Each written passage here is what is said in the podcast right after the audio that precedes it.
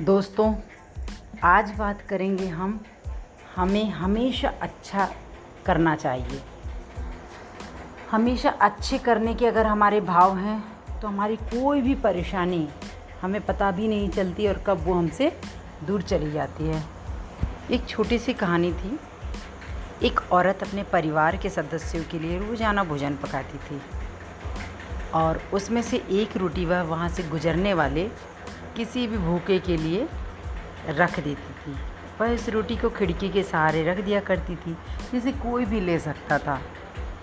एक कुबड़ा व्यक्ति रोज़ उस रोटी को ले जाता और बजाय धन्यवाद देने के अपने रास्ते पर चलता हुआ कुछ इस तरह बड़बड़ाता, जो बुरा करोगे, वह तुम्हारे साथ रहेगा और जो तुम अच्छा करोगे, वह तुम तक लौट के आएगा।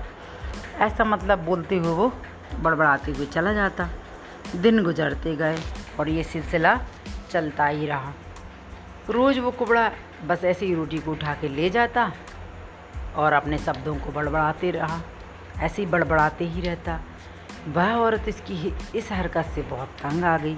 उसे लगा मन ही मन ये खुद से कहने लगी कि कितना अजीब व्यक्ति एक शब्द धन्यवाद का तो देता नहीं और ना जाने क्या बड़बड़ाते रहता है।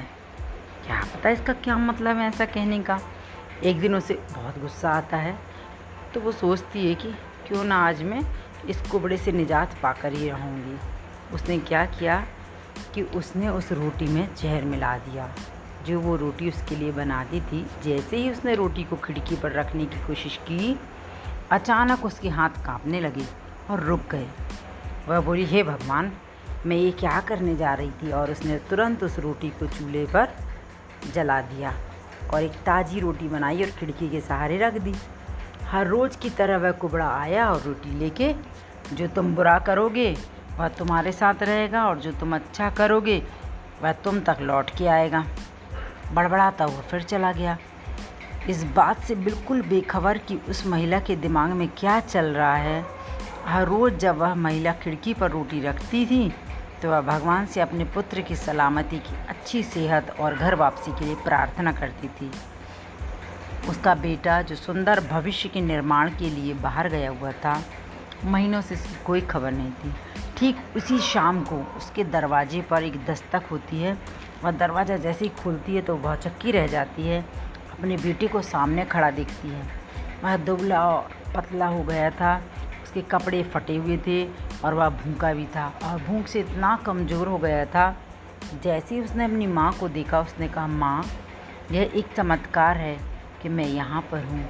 आज जब मैं घर से एक मील दूर था तो मैं इतना भूखा था कि गिर गया था और लग रहा था कि आज तो मैं मर ही गया। लेकिन तभी एक कुबड़ा वहाँ से गुज़र रहा था। उसकी नज़र मुझ पर पड़ी। उसने मुझे अपनी गोद में उठा लिया। भूख के मारे मेरे प्राण निकल रहे थे। मैंने उससे खाने को कुछ मांगा, उसने निसंकोच अपनी रोटी मुझे यह कह कर दे दी कि हर रोज़ तो मैं यही खाता हूँ, लेकिन यह मुझसे ज़्यादा आज इसकी ज़रूरत आपको है तो आप इसे खाकर अपनी भूख को तृप्त करो।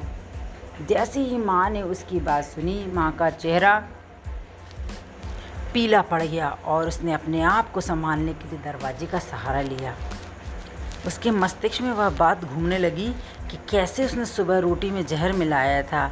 अगर उसने वह रोटी आग में जला के नष्ट नहीं की होती तो उसका बेटा उस रोटी को खा लेता और अंजाम होता उसकी मौत। और इसके बाद उसे उन शब्दों का मतलब बिल्कुल स्पष्ट हो चुका था, जो तुम बुरा करोगे, वह तुम्हारे साथ रहेगा, और जो तुम अच्छा करोगे, वह तुम तक लौट के आएगा।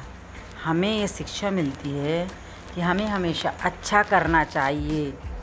और आप कभी किसी, कभी मत रोको।